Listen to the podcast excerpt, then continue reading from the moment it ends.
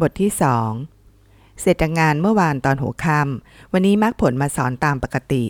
วิชาที่เขาต้องสอนอีกคาบในวันนี้อยู่ในช่วงหลังพักเที่ยง พอรับประทานอาหารกลางวันเสร็จ อาจารย์หนุ่มก็หอบเอกสารไปยังห้องเรียน ทว่าตอนใกล้จะถึง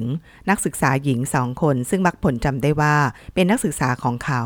ก้าวออกมาจากห้องอย่างรีบเร่ง กว่าตามองแวบเดียว เห็นทั้งคู่สะพายกระเป๋าถือ ในมือมีตำราเรียนครบถ้วน ก็นึกรู้ทันทีว่า ทั้งสองคนจะไม่กลับมาเรียนวิชาของเขาแน่ กิติกา ภาวินีจะไปไหนนั่นสองนักศึกษาสาวเห็นอาจารย์มาก่อนเวลาเล็กน้อย จึงตกใจจนชะงัก คนแรกทำหน้าเป็นกังวล แต่ก็คล้ายจะหงุดหงิดด้วย ส่วนคนหลังแสดงความตกใจซื่อๆ ก่อนจะหันไปมองเพื่อนอย่างร้อนรน ความจริงนักศึกษาจะเข้าเรียนหรือจะโดดเรียน อาจารย์ถือว่าเป็นสิทธิส่วนบุคคล เพราะโตพอสำหรับการรับผิดชอบตัวเองได้แล้ว แต่การเข้ารับการศึกษาในมหาวิทยาลัยปิด อย่างไรเสียจะต้องมีการเข้าเรียนให้ครบชั่วโมง ไม่อย่างนั้นจะหมดสิทธิสอบมักผลจำได้ว่า ภาวินีหรือเพลง เข้าเรียนวิชาเขาสม่ำเสมอไม่เคยขาด แต่กิติกาหรือกิฟขาดเรียนวิชาเขาไปแล้วสองครั้ง แม้จะมีใบลาป่วยครบ แต่ครั้งนี้เขาเห็นกับตาว่า เธอไม่เป็นอะไร แค่รีบร้อนออกจากห้องเฉยๆมักผลรู้สึกเหมือนเดาออกว่า ทั้งคู่ตั้งใจจะมาเรียนวิชาเขาเหมือนกัน แต่คงมีเรื่องด่วนให้รีบไป ว่าไง ใครเป็นคนที่มีธุระ หนูค่ะ อาจารย์ กิติกาตอบแบบไม่ยอมสบตาด้วย ทางบ้านโทรมาบอกว่าแม่เป็นลมค่ะ หนูเลยจะรีบกลับไปดูมักผลรับทราบเหตุผลนั้น แต่พอเขามองภาวินี แล้วเห็นสีหน้ากลืนไม่เข้าคายไม่ออก ผสมกับตกใจจนดวงตาเบิกโตกว่าเดิม เขาก็นึกรู้ว่าเรื่องใหญ่แน่ๆ แต่ไม่ใช่ใหญ่ตรงที่แม่ของกิติกาเป็นลม ใหญ่ตรงที่เป็นเรื่องโกหกต่างหาก เอาล่ะอย่างไรเสียมักผลก็ต้องวางธุระในการบริหารชีวิตของนักศึกษาไว้ในมือเจ้าตัว เพราะต่างก็มีวุฒิภาวะกันพอสมควร ทว่าทันทีที่เขาตัดสินใจจะปล่อยผ่าน แล้วทำเพียงเข้าไปเช็คชื่อว่าขาดในห้องเลคเชอร์ เขากลับเห็นภาพบางอย่างแวบเข้ามาในหัว อย่าถามเขาว่ามันเกิดอะไรขึ้น มรรคผลตอบไม่ได้ รู้แต่ว่ามันเป็นมาสักพักใหญ่ ๆ แล้ว ที่จู่ๆจะมีภาพผุดขึ้นในหัว มันไม่ได้เป็นรูปทรงชัดเจนเหมือนภาพถ่าย แต่แค่มันแวบเข้ามาในหัว เขาจะรู้เองว่ามันเกี่ยวกับอะไร บ้านใครเป็นบ้านทรงไทยคะสองสาวถามกลับพร้อมกัน ก็คุณสองคนตั้งใจจะไปบ้านทรงไทย มักผลเห็นกับตาเลยว่า ภาวินีอ้าปากค้าง มองเขาเหมันเห็นผี ในขณะที่กิติกาตัวต้นเหตุ ยืนมองเขาอย่างตกตะลึง เม้มปากแน่นจนเห็นเป็นเส้นเดียว กิติกากับภาวินีเคยได้ยินมาจากอาจารย์ท่านอื่น ซึ่งก็นับเป็นรุ่นพี่จบจากมหาวิทยาลัยนี้ด้วยว่าอาจารย์มักผลที่เพิ่งย้ายมาเป็นอาจารย์ประจำภาควิชาโบราณคดีได้ปีเดียว เป็นสิ่งศักดิ์สิทธิ์ประจำรุ่น ใครที่ออกภาคสนามกับเขาจะเจอผีเป็นว่าเล่น แต่ก็จะค้นพบโบราณวัตถุกับศิลปะวัตถุครั้งใหญ่ทุกครั้ง ไม่เคยพลาดเลยสักคนถึงอย่างนั้นมันก็เป็นเพียงเรื่องเล่าที่นักศึกษาปัจจุบันยังไม่สามารถพิสูจน์ เนื่องจากอาจารย์มักผล เพิ่งพาไปออกภาคสนามได้สองสากลุ่ม มีหนำซ้ำ คนที่ไปก็กลับมาบอกว่าไม่เห็นอะไรเลย นอกจากเจอโบราณวัตถุเพิ่มตามปกติ เรื่องราวที่เล่าลือ มันจึงเหมือนเรื่องที่อยู่ไกลโพ้น สามารถฟังเอาสนุก แต่ไม่มีหลักฐานเป็นชิ้นเป็นอัน ขนาดกิติกากับภาวินี ซึ่งมีโอกาสได้พิสูจน์วันนี้ยังไม่แน่ใจเลยว่า นี่คือสิ่งที่คนอื่นหมายถึงหรือเปล่า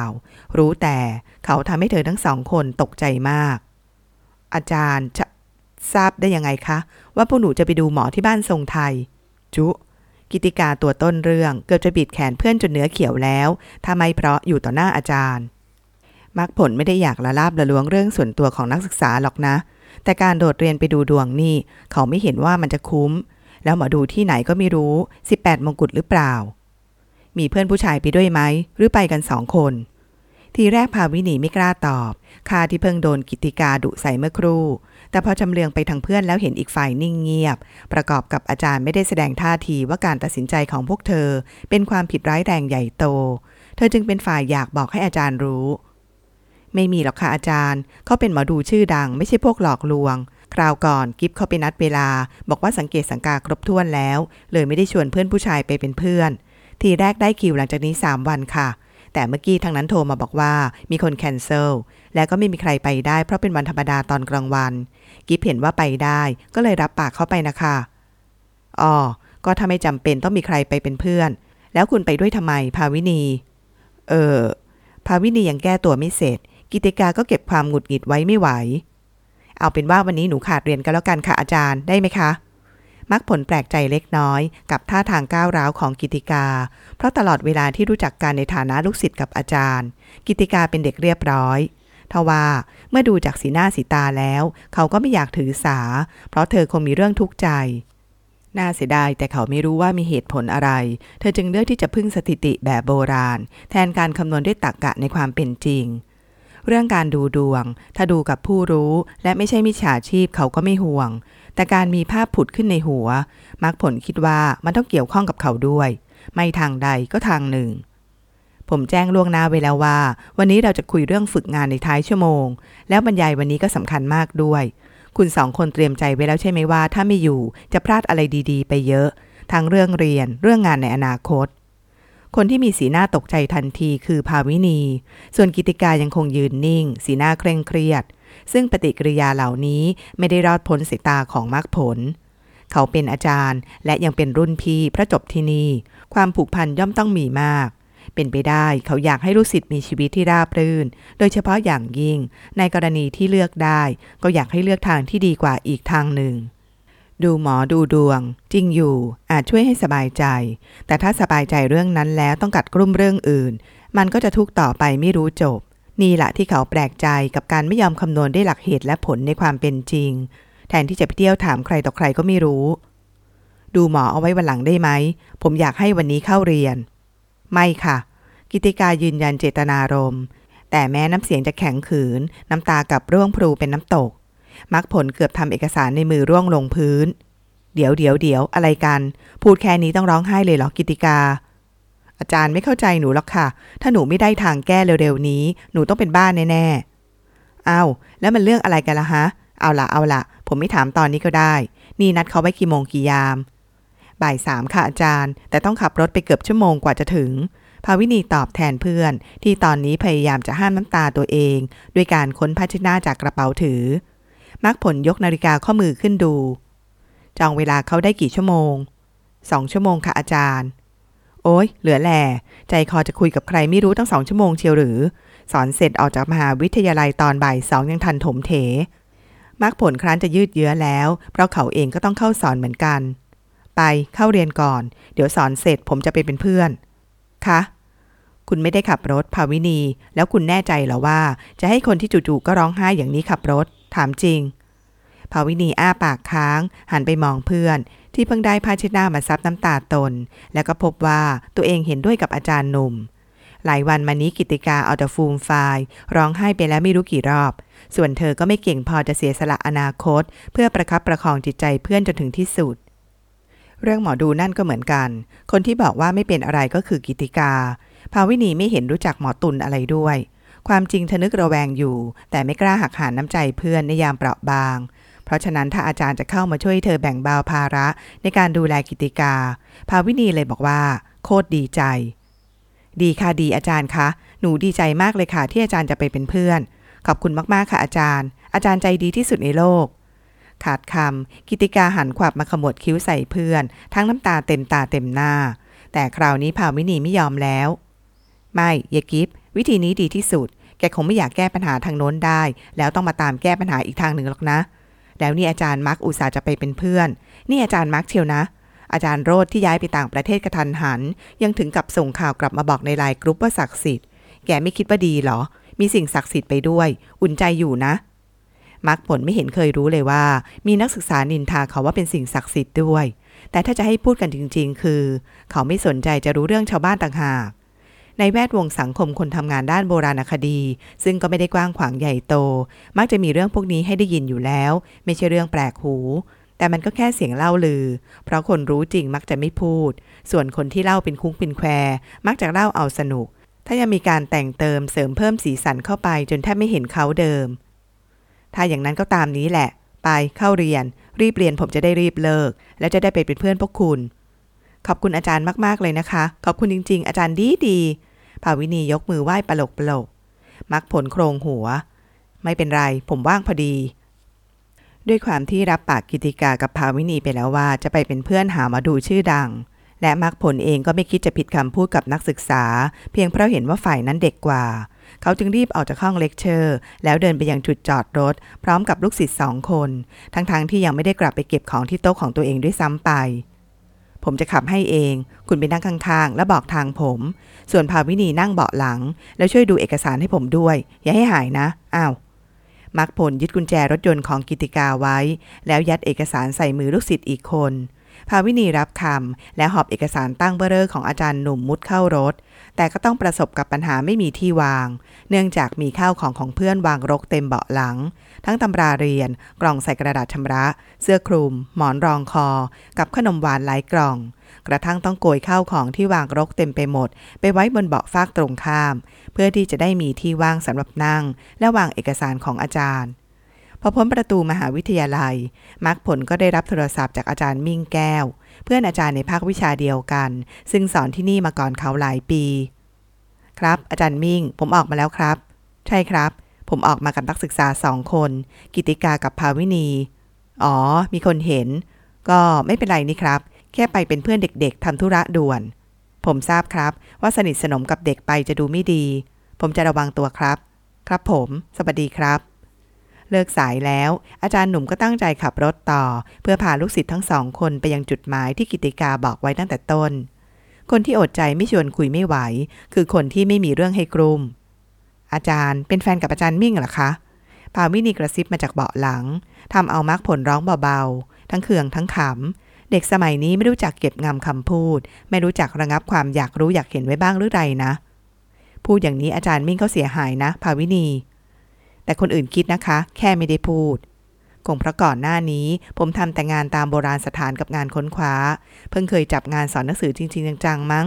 อาจารย์มิ่งเขาเลยคอยให้คำแนะนำคล้ายๆ เป็นพี่เลี้ยง ก็เลยดูสนิทสนมกันในสายตาคนอื่น โหย มันก็นานเป็นปีแล้วนะคะ อาจารย์ คงไม่ต้องแนะนำอะไรกันอีกแล้วมั้งคะอาจารย์ นี่กับแค่เรื่องออกมาเป็นเพื่อนพวกหนูยังโทรมาบอกเลยว่าไม่เหมาะทำอย่างกับคุณไม่มีเพื่อนผู้ชายที่สนิทสนิทกันอย่างนั้นแหละ ภาวินี ไม่มีค่ะ พวกผู้ชายไว้ใจไม่ได้ เมื่อก่อนตอนเด็กๆ สนิทกับเราเหมือนเพื่อน พอโตขึ้นมาตอนนี้ มันเปลี่ยนใจละจะง่าเพื่อน หนูสาบส่งไปละเกลียดพวกมักง่าย รีบๆเปลี่ยนให้จบและไปช่วยงานพ่อสบายใจกว่า ไม่ชอบอย่างนั้นก็ดีแล้ว หาดีๆ เอาใหม่ ยังมีเวลาอีกมาก เอาไว้เรียนจบก่อนก็ยังทัน โหย อาจารย์ เคยรู้สึกไหมคะว่าตัวเองหัวโบราณ ยิ่งคุยกันภาวินีก็ยิ่งขยับเข้าไปหาคนที่เบาะหน้า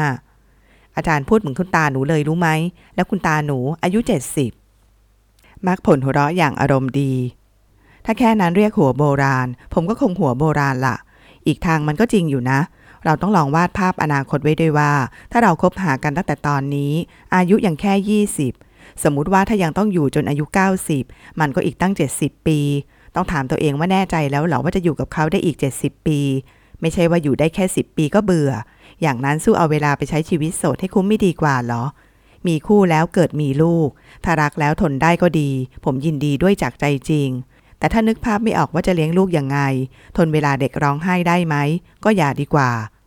คุยกันมาถึงตอนนี้ กิติกาก็น้ำตาร่วงอีกหนมักผลไม่ได้หันไปดูหรอก เพราะต้องตั้งใจมองทาง และขับรถให้ปลอดภัย แต่เขาก็ได้ยินเสียงสะอึกสะอื้นทั้งยังคิดเอาเองอีกว่า